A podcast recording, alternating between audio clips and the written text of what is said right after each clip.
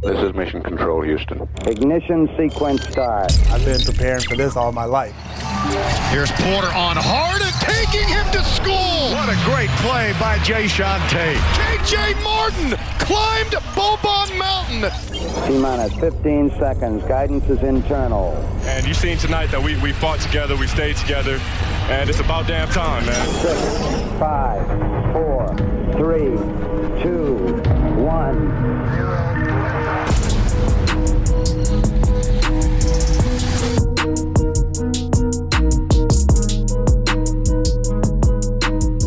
What is up, and welcome to another episode of Locked On Rockets, your daily podcast home for everything Houston Rockets basketball, part of the Locked On Podcast Network, your team every single day. Today's episode is brought to you by Michelob Ultra. Are you happy because you win, or do you win because you're happy? At only 2.6 carbs and 95 calories, it's only worth it if you enjoy it. As always, I'm your host, Jackson Gatlin, native Houstonian and partner at Apollo Media, all Houston, all original. Be sure to follow along on Twitter at JT Gatlin, the show, of course, at Locked On Rockets, as well as at Apollo HOU.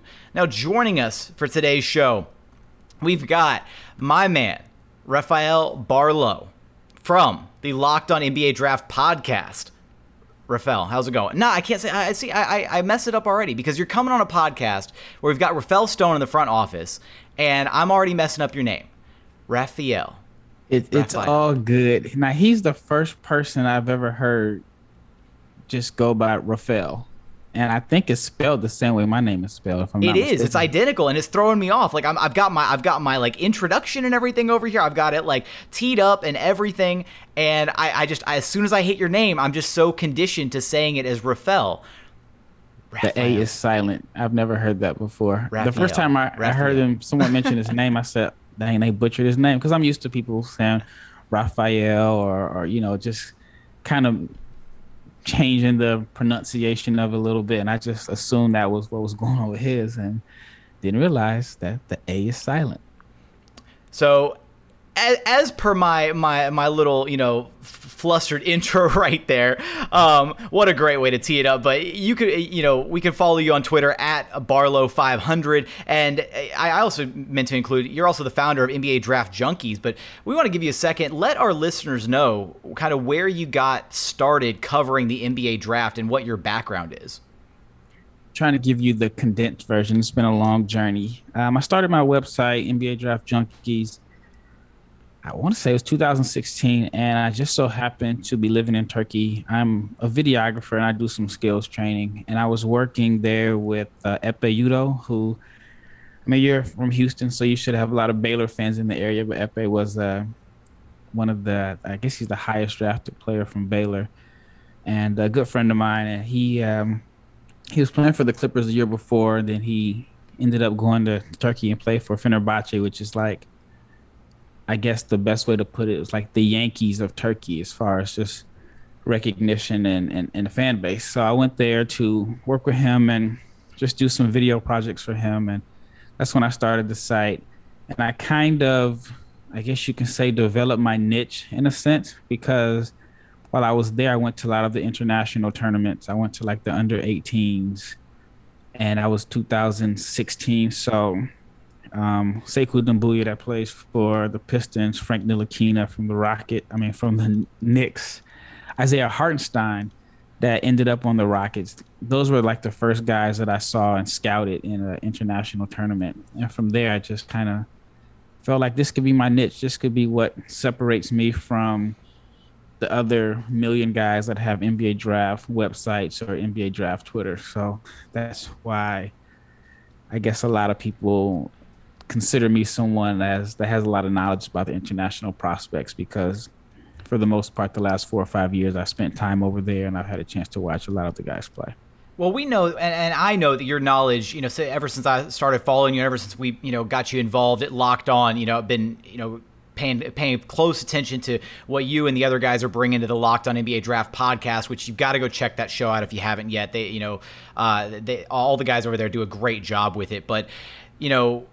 We know that you've got you know an extensive knowledge of all things draft, but that's what we brought you on here today for is to focus on the international side of things. And so, I, I want to start off and just give us your basically kind of we'll say uh, your your big board, your top five international prospects in this draft, and then we're going to kind of go through one by one and kind of pick apart each guy and you know their prospective fit, their you know projected range, that kind of thing, uh, and focus on the international angle of this draft for a little bit. Yeah, so my order changes depending on the day of the week. so as far as like who's number one, uh, I just give you an order. Uh, when I, I, I should say this, I, they're not in order. They're just my top five. So I would go with Josh Giddey. No, no, no. no. I gotta. I, I, if I put you on the spot and tell you and ask you to put them in order, can you do it? Or is it going to change? Uh, I, and I understand. Yeah. I understand it's fluid, and so it, you know we're not gonna we're not gonna hold you to these receipts. It's okay. All right, I'll, I'll give you my order as of today.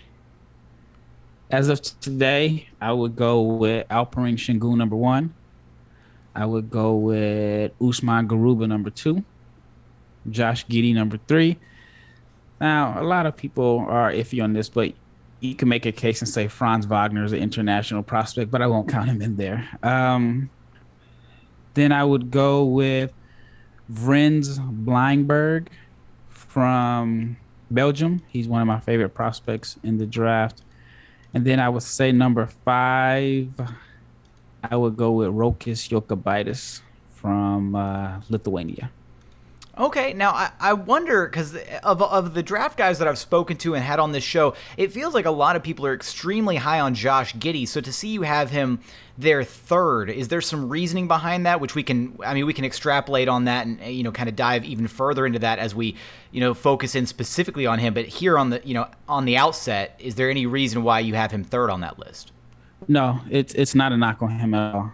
I'm just higher on on the other guys. I mean, Sengun is putting up numbers that we've never seen from someone his age. I mean, it's, it's close to like 20 and 9 or something like that. And this was this is in Turkey. Turkey in my opinion is the third, no I'm sorry, it's the second best domestic league in Europe. I mean, the ACB in Spain is the best. But behind that, I would say Turkey, there's a lot of college stars that are, you know, that, you know, weren't good enough to make it to the NBA that are playing in Turkey. And I lived in Turkey, so I know how competitive the league is. For example, the team that won the Euro League, um, Efes, is in the Turkish league. Fenerbahce is in the Turkish league. So there's some really competitive basketball there. And you can make a case and say Sengun has been the best big in Europe. And he's only 18 years old. To put up close to 20 and 9 a game at 18 in a tough league is something that we haven't seen before. So I mean, maybe the fit because you know if he was born in 1978 um, and this was like the 2001 draft, I think he'd be a top five pick. But you know, because of this era, you can have some concerns about his overall fit. But we're watching a guy like Jokic, who's, in my opinion, is going to be the MVP. You know, carry a, a injured Nuggets team into the second round, and Sengun may not be the passer, but I think he's somewhere in between Jokic and maybe like a Jusuf Nurkic. So, but neither one of those guys were as productive at the same at the same age. So that's why I'm so high on him. We're, we're going to keep this conversation focused on Sengun here coming up, and then we'll dive into Usman and the, and the rest of that list that you dropped for us. Uh, but first, we got a quick message from our friends over at Credit Karma. Credit Karma has always been there to help you make better financial decisions, and now they want to help even more. With a Credit Karma Money Spend account, you can be rewarded for good money habits. Credit Karma Money is brand new checking account where you can win cash reimbursements for making purchases. When you use your Credit Karma Money debit card, you can win daily instant Karma purchase reimbursements on items up to $5,000. So right now, visit creditkarma.com/winmoney to open your free account and start winning instant Karma. Just pay with your debit card, and if you win, you'll be notified on the spot, and your instant Karma cash will be added back to your spend account. So again, go to creditkarma.com/winmoney to sign up for free and start winning instant Karma. That's creditkarma.com/winmoney. Instant Karma is sponsored by Credit Karma. No purchase necessary. Exclusions and terms apply. Banking services provided by MVB Bank Inc. Members FDIC. Maximum balance and transfer limits apply. And another message from our friends over at rockauto.com. Look, chain stores have different price tiers for professional mechanics and do-it-yourselfers, which is just not fair. It's not cool, right?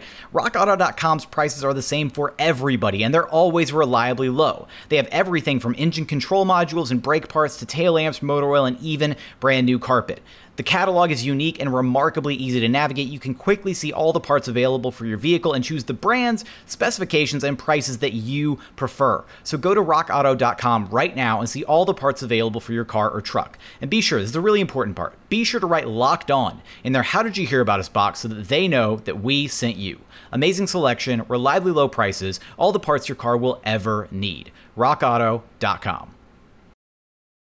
And continuing on here at Locked On Rockets, your daily podcast home for everything Houston Rockets basketball. Now, I buried the lead on this little bit of news. I meant to drop it at the top, but uh, speaking of international players, international prospects, uh, the Houston Rockets have actually figured out who is going to be their representative at the NBA draft lottery, and it's going to be none other than the great Hakeem Olajuwon himself. Which, hey, I can't think of a better person to rep the Rockets at the draft lottery. The Rockets won their number one overall pick to draft Hakeem Olajuwon based on a coin flip, and given the fact that they basically have a coin flip's chance at retaining their pick this year, uh, Hakeem Olajuwon makes perfect sense. So I'm gonna right be now. disappointed if he doesn't have on the same suit that he wore on draft day. The the little tux with the with the little I think he had like the red bow tie or something like yeah, that. Yeah, yeah. He's got to do it, right?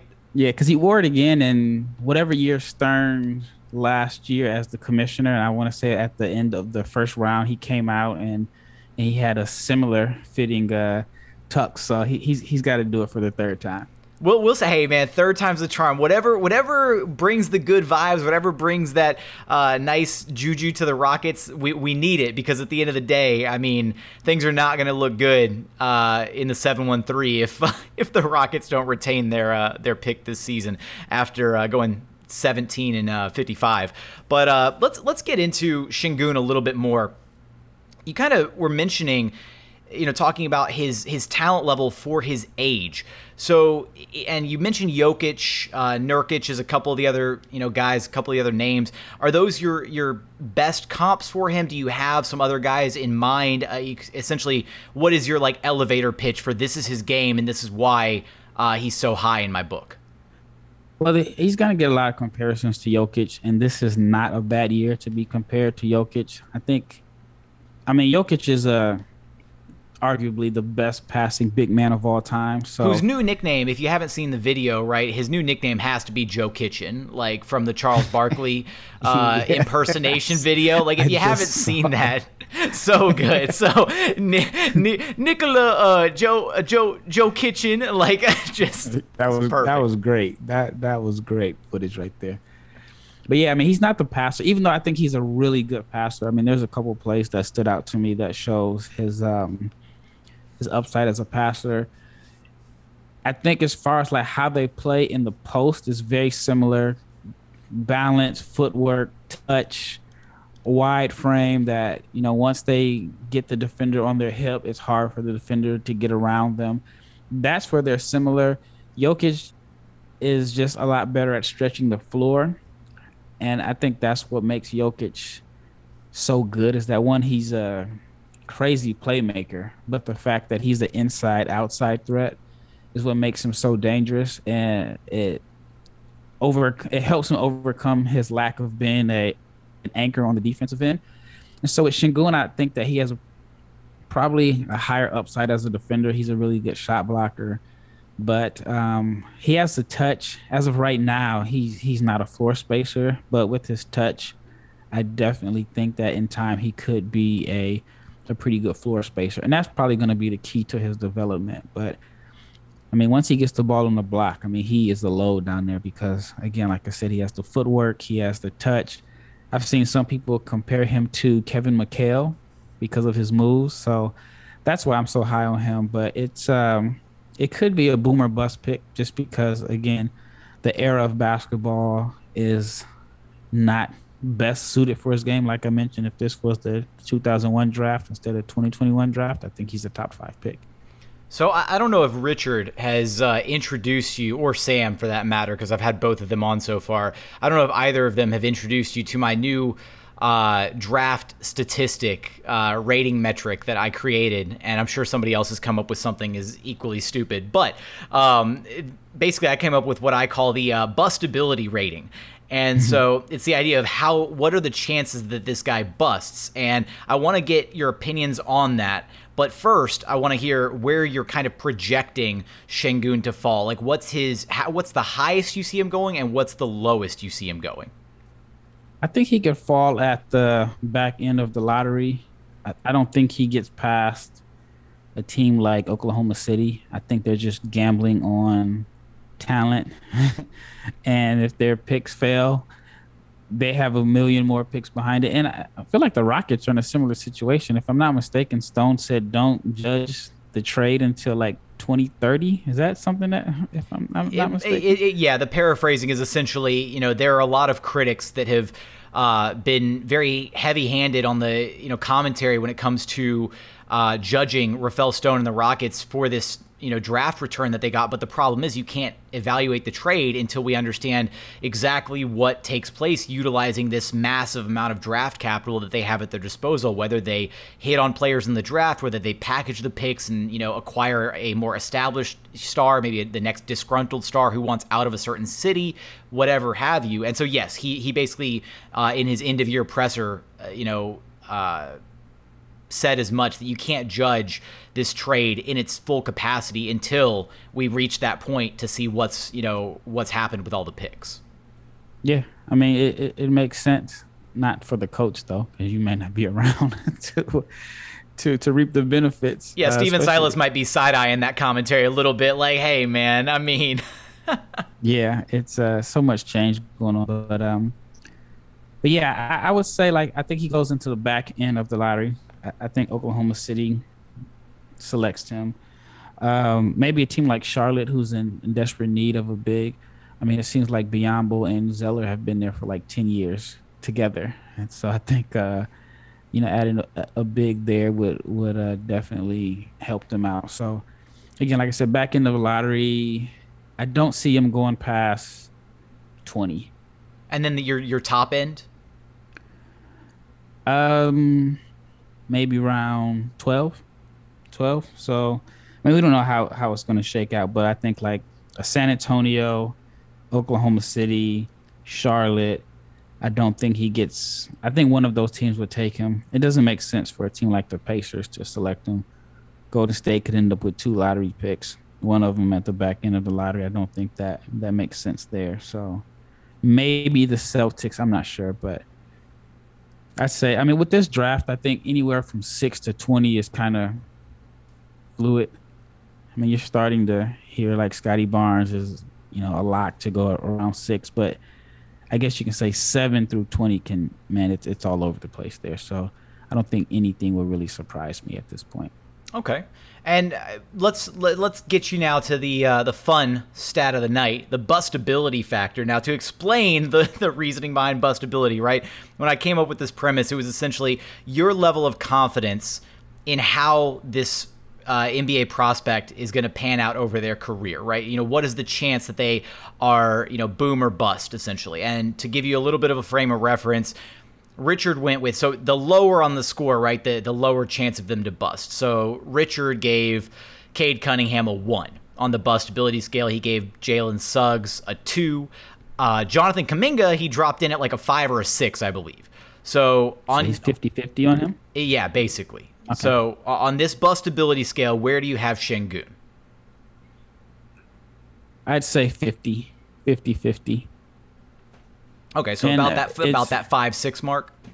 Yeah, and the reason I say that is because it just depends on how well he'll be able to defend. And in today's NBA, I think it's really tough. No matter how many points you score and how efficient you are, as a big, if you're not a, if you're not able to anchor a defense or at least stretch the floor, I think it's hard to find guys that can't do both that are productive. So I mean, you look at your guys like Enes Kanter. When Kanter plays, he's definitely productive. Would, would, so, would Sabonis fit in that conversation? Um, I mean, I think he's a little bit better. I mean, he's on the high end, but you know, I, I think of guys like Montrezl Harrell, uh, Enes Kanter, to another extent, you think of Jahlil Okafor, who can score on the block with the best of them. I mean, he's a load down there, but I mean, as soon as he gets on the floor, a team is going to put him in pick and roll, and he doesn't move well laterally, and then he can't exchange twos for threes or, or bring the other teams big out the paint. So I think that's why he's kind of struggled as a as the number two pick. But um, so yeah, for Sengun, it's it just depends on if he can um, defend and if he can stretch the floor. All right. Well, we want to talk about uh, Garuba and Giddey as well, and we're going to get to those guys in just a second after a message from our friends over at BetOnline.ag. BetOnline is the fastest and easiest way to bet on all of your sports action. Baseball season's in full swing. NBA playoffs are here right now, just not for the Rockets. They've also got NHL, UFC, you name it, they probably have it over at BetOnline. So don't sit on the sidelines anymore. This is your chance to get into the game, to get in on the action. So head over to their website and use promo code LOCKED ON for a 50% welcome bonus on your very first deposit. Again, that's promo code LOCKED ON for a 50% welcome bonus on your very very first deposit. Bet online, your online sportsbook experts. And final segment here at Locked On Rockets, your daily podcast home for everything Houston Rockets basketball, part of the Locked On Podcast Network. Today on our road to the finals, our NBA playoffs coverage is brought to you by Michelob Ultra. It's only worth it if you enjoy it, and at 2.6 carbs and 95 calories, we can all enjoy the games a little bit more this season. Now, as we're kind of rounding the corner here, and let's get in, uh, let's get into these these other two guys because Garuba is a guy that I actually haven't had a lot of time to look at. So you know, I've spent some some solid time on Giddey. I've spent some time looking at Sengun. I haven't seen much of anything from Garuba. So what's give me give me an introduction to him. Garuba is he he's like Sengun in the sense that he's playing at a really high level. He's playing on a higher level, I should say. So he plays for Real Madrid and that's the team Luka Doncic played for. And the thing about Europe that a lot of people that aren't familiar with basketball over there don't understand is that there's no real room for development over there. There's no lottery system. So if your team is bad, you don't get rewarded with a lottery pick. So if this were if the Rockets were a team in Europe, there's no reward for this season. So Well, to be they, fair, there might not be a reward for this season anyways. Well, you, you, you're, you're gonna get a good pick, but so like if a young guy is playing, that means he's better than the guys in front of them. There's no need for Real to give Garuba developmental minutes. He has to be better than the guy ahead of him because again, there's no reward for losing. So you rarely see guys play on a team that is as competitive as Real unless they're unless they're ready to contribute. So, for example, Alexei Pokusevski wasn't good enough to make Olympiacos their A team last year. He played on their B team because he was so young and they were guys that they thought were better than him. But he goes to the NBA and he's, you know, after the bubble, he's starting for the Thunder and he's given minutes. They don't care if he goes three for 15, he's still going to start the next day because if they lose, then, you know, the, the more ping pong balls they get. So, I said all that to say this. So for a guy to play for Real in the EuroLeague and be a contributor at that young of an age is pretty impressive. Um, we've seen guys that from Europe that were drafted high. They may have been on EuroLeague teams rosters, but they didn't necessarily play. They were drafted because of how well they played against their age group and like the FIBA tournaments, not necessarily how they contributed for the EuroLeague team. So Garuba's playing, he's contributing I think for him, best case scenario is like a Paul Millsaps type player, a guy that is a, a good rebounder, energy guy, may be able to post up some defenders, um, can space the floor a little bit, but is a plus defender. I think Garuba has like a seven two or seven three wingspan. He's a little undersized traditionally at six eight, but the game is getting smaller. Um, but I think he's more so like a four or five. I would consider him like a high level role player. I had a chance to watch him play at the under 18s two years ago. And it's funny because the two teams that met in the finals were um, Turkey and Spain, and Garuba and Sengun played in a championship game. At the time, I thought Garuba was the better prospect by a wide margin. I didn't think Sengun was going to develop into an NBA player. I thought he'd have a chance at the NBA, but he's made huge strides, lost some weight, and I mean, he just put up big numbers. But Garuba is, I, I, think, like the ultimate glue guy. And the most underrated aspect of his game is that he's a really good passer. He makes quick decisions. So if you give him the ball on like the short roll, he's not one of these guys that's going to lumber and run over a guy taking a charge. He's going to be able to whip the ball to the corners and, and, and just make plays. So I think his style will contribute to a winning brand of, of basketball. Unfortunately, he's probably going to go to a bad team, but I think if he ends up falling into the mm, right outside the lottery, I think he can come in and contribute and make some some winning plays for a team that is uh, a playoff team. Yeah, we, we've got a few of those teams that are, you know, sitting in the lottery this year that are not necessarily there because they want to be there, um, but they're, you know, competitive or they might uh, be in control of somebody else's pick or they just had a really weird, like, down year. Um, I'm looking at the Toronto Raptors um, on that one, uh, looking at the Warriors, you know, guys like that. But, um, you know, looking at him, a guy who is playing at, at that high level as you're talking about for, uh, for Real Madrid, you know, there's, I guess, is he a guy that that those teams would look at to be like a contributor coming straight in? And you talk about him being a high level role player. Do you think he's like starting caliber, or you know just that high level energy guy off the bench? It just depends on what where he goes to. I mean, if he if he goes to Toronto, I mean, I think that would be great for his development. I'm a big fan of the Raptors development program, but yeah, I mean, I think like if, even if he goes to Sacramento, which I don't think anybody would want to go to Sacramento. If I'm an agent, I'm keeping my players' medical information away from the Kings. But I think they need that type of glue guy that doesn't necessarily need the ball, someone that's going to set screens, that's going to, you know, just give them some hustle and energy. I think that he will be a, a, pretty good shooter. I mean, we've I've seen some games this year where he knocked down. Uh, he had games where he knocked down multiple threes. I don't think Real is necessarily using him right, but I mean, again, in in Europe, you have to fit in. They're not necessarily looking to develop. So when he's on the court, he may have to space the floor because they they may run too big. So um, I would like to see him in a situation in the NBA where I think he'll get more pick and roll opportunities, and that's where I think he can be really effective at as as a rim roller because he's such a good passer on the short roll. But yeah, I mean, as far as like coming in and contributing, like I think if he went to let's say the Warriors end up at the 14th pick. I think he makes some sense there as a guy that can come off the bench for them, give them a few minutes, you know, on a team that's competing for the playoffs. And just his defense alone, I mean, he's a very good defender with his wingspan, his mobility, and he fits today's NBA as far as being able to switch out on guards and move his feet. And um, again, like I said, he has a crazy wingspan. So even if he does get beat on the switch by a quicker guard, he has the length to still affect the shot or make plays on defense. Part of me's, you know, really interested in these these two guys between Garuba and Sengun just because we're looking at the Rocket situation and pretending for a moment that worst case scenario they lose their pick. You know, they'll have they'll be sitting on 18, 23, 24 and absolutely I mean they're going to be aggressive in I think trying to trade up even if they don't lose their pick and they still have a top 4 selection.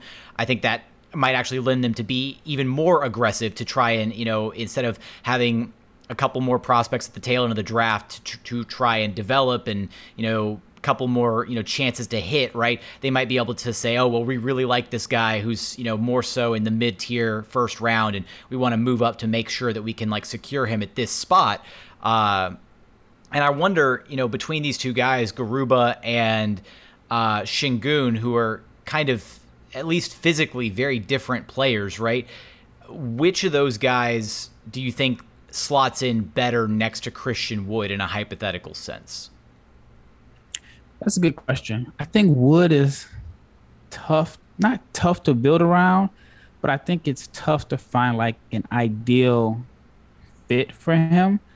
I mean, is he a, is he a five? Is he best the I mean, it's like is he most I've been saying he's he's five? very he's very Anthony Davis esque in where I think he's capable of playing the five, but I think his true spot is probably at the four with somebody who's a bit bigger, beefier, you know, to hold down that five spot, which is where we've seen Anthony Davis and the Lakers have a lot of success is when he has that bigger guy next to him and he's playing the four and he can kind of especially defensively right be that disruptor be that weak side help that you know wreaking havoc in the passing lanes that kind of thing. But being able to slot in at the five when needed. And so that's why i was asking about Sengun and garuba and how they would potentially look next to wood. Right and i agree with your take 100% but I, I noticed like with the lakers when it came down to winning time in the playoffs they had to close with davis at the five. So that's why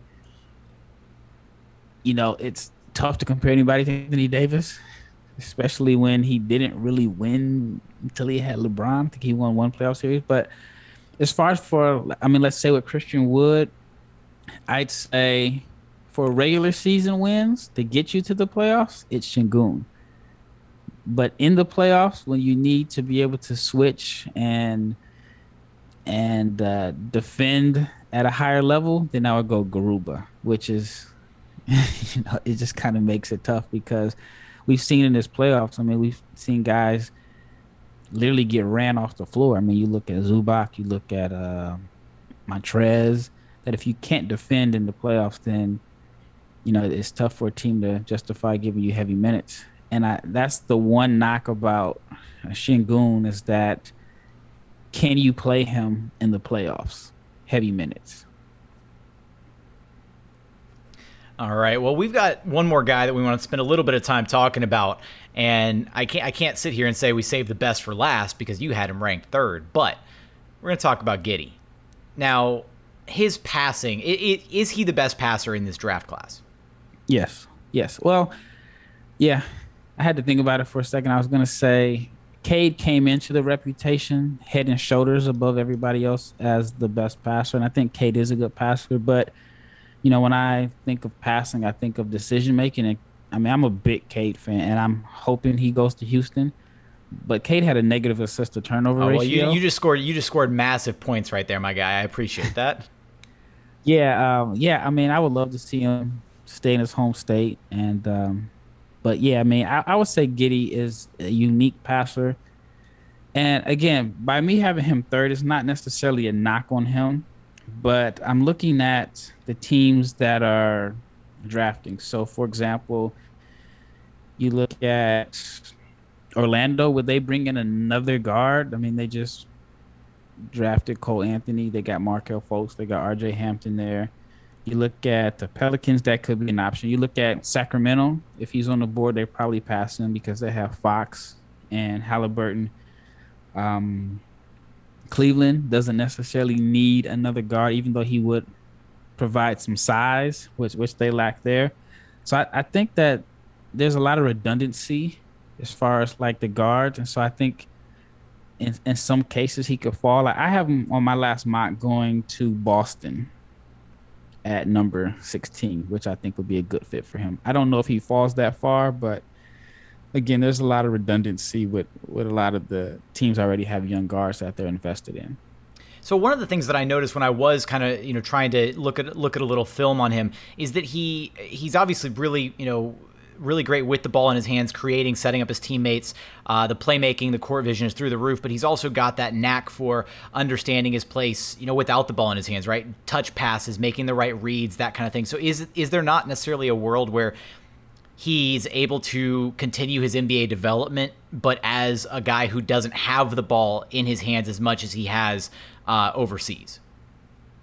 I say it's tough because shooting is the biggest knock. I mean, if, if there's one area of concern, it's the shooting. He has a slow shot. And I think that when you play him off the ball, I don't know if it helps the players around him simply because teams aren't going to guard him and then he's not necessarily a threat to attack the closeout. So I think he needs the ball in his hands, and um, yeah, so I, I think that's the biggest issue.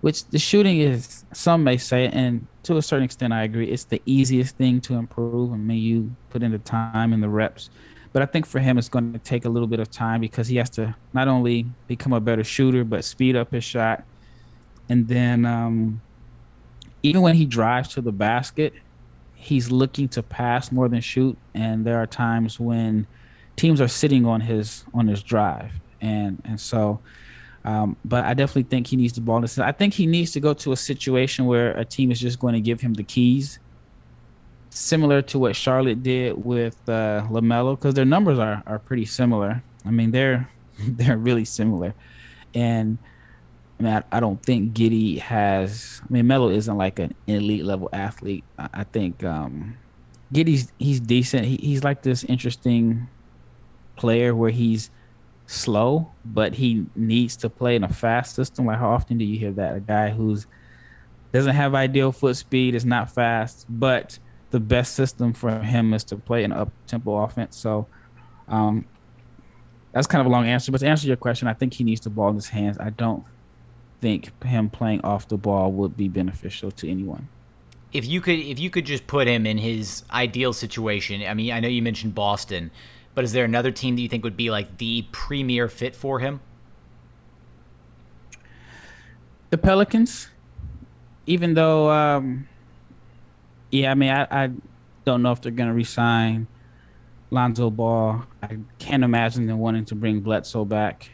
And so, I mean, I think the Pelicans will be a pretty good fit. I mean, even though they drafted a Kira Lewis last year, um, Toronto, I think, would be a, good fit also, um, even though um, they got VanVleet. But VanVleet has proven that he can play off the ball some. Uh, those are probably the best, the best fits. I mean, you look at like Detroit. They drafted the point guard last year. Orlando drafted the point guard last year. Um, Oklahoma City had a, a, good rookie point guard last year. Cleveland has drafted guard. So, like I mentioned earlier, it's going to be a lot of redundancy. But as far as like the best fits, I, I would say probably New Orleans. All right. And, well, and Boston. Uh, but before before we get to the fun part where we spin the wheel, I got to know the bustability score you're going to drop on both those guys because we passed up on it on on Garuba. So Garuba, Giddey, bustability score each of those guys. Where are you dropping them? So I think Garuba is one of the safest picks. So I would give him a three. And then with Giddey, I, would say the same as Sengun. I put him in the five six range. Okay, I like it. I like it. Well, that brings us now to the super fun part of this, where we get to decide if I'm going to be sad and if Rockets fans listening to this show are going to have a, a sad day, or if we're going to be happy and we have a good day. And we're going to spin this wheel. Are you ready for it? I'm ready. Let's see what we got. Ooh, we got a. I like this one. This is a fun one. All right, Rockets kept their pick, and that's always nice.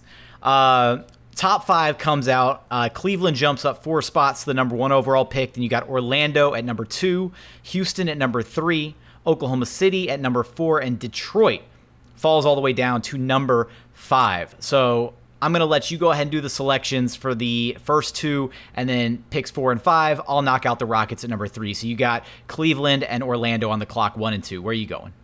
Oh, man, you, you, I wanted the Rockets pick. I have the perfect guy for them at three. All right, so number one was Cleveland. Uh, well, I'll tell you. I'll tell you what. You knock them all out. You know what? You're the guest. You knock them all out. So it's Cleveland number one, then Orlando, then Rockets. I'll let you knock them all out. Okay, regardless of who they have on the roster, uh, at Cleveland, I'm going with Cade Cunningham. Okay. Number two was Orlando. You said? Yes, sir. Oh man, this is tough. Um, I mean Evan Mobley is number two on my big board, but they have Mo Bamba and Wendell Carter. I would still go with Mobley, even though I think they probably need some more help at the wing. At number three is Houston. I'm going with Jalen Suggs there.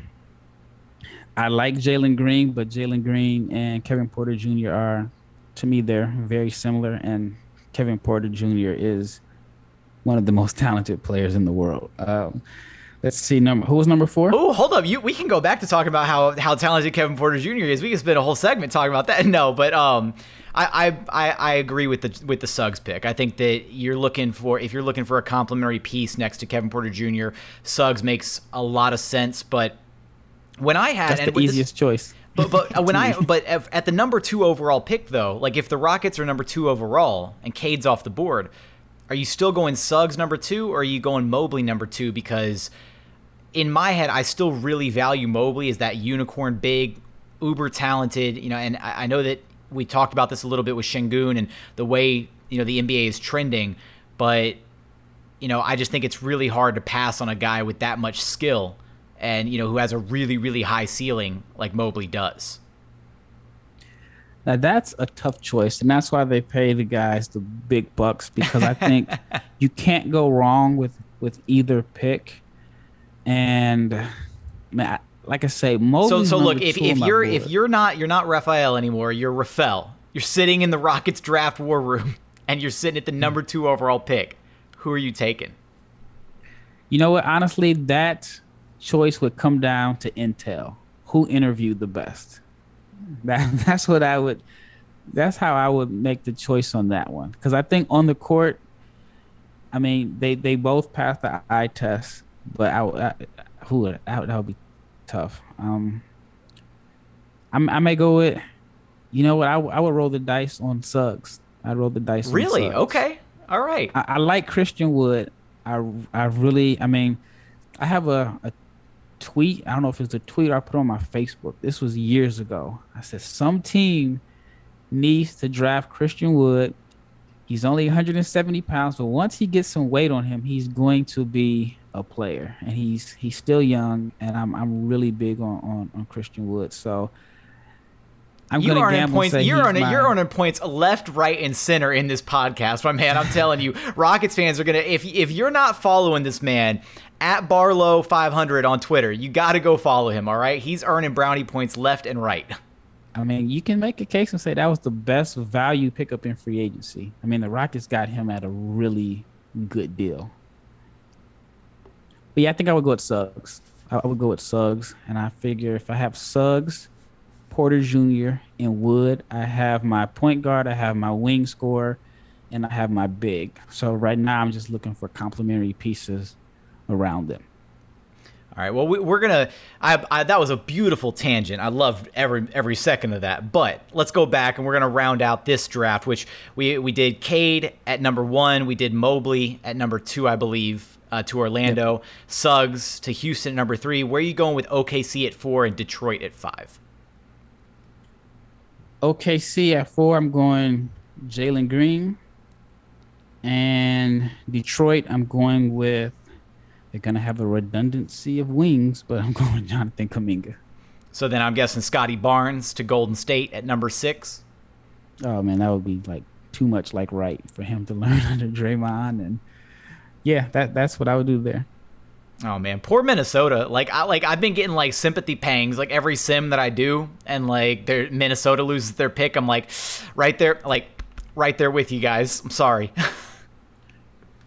yeah, I mean, yeah, I mean, luckily Edwards looks like they have a building block there, and the thing about Minnesota, I just do not understand is why were they winning in April, knowing that the more wins that they had, the lesser the chance of them keeping their pick. I mean, I guess that's good, you know, because you know tanking is a, is a issue I think in the NBA.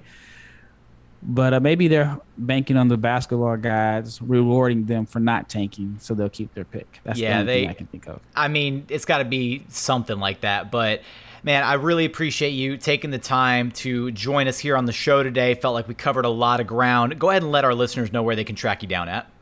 Yeah, you can find me at Barlowe B A R L O W E five zero zero on Twitter, and on uh, NBADraftJunkies.com. That's my website, and my YouTube channel again is uh, NBA Draft Junkies.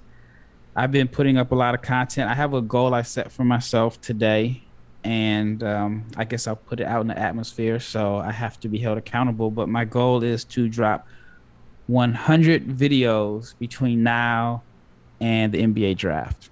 So I put out two today. I put out like the second. I put out a mock draft a week ago, and today I dropped the videos. Um, for I dropped a video for picks 15 through 30.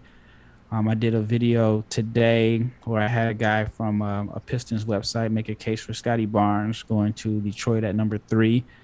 Very interesting.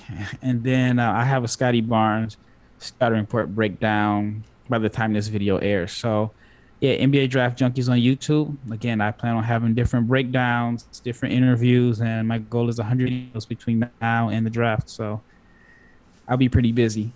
And then, of course, the, alongside all those extravagant goals, which I don't have any doubt that you're going to be able to deliver on because, again, your content's incredible. But uh, they can also find you at Locked On NBA Draft Podcast, right?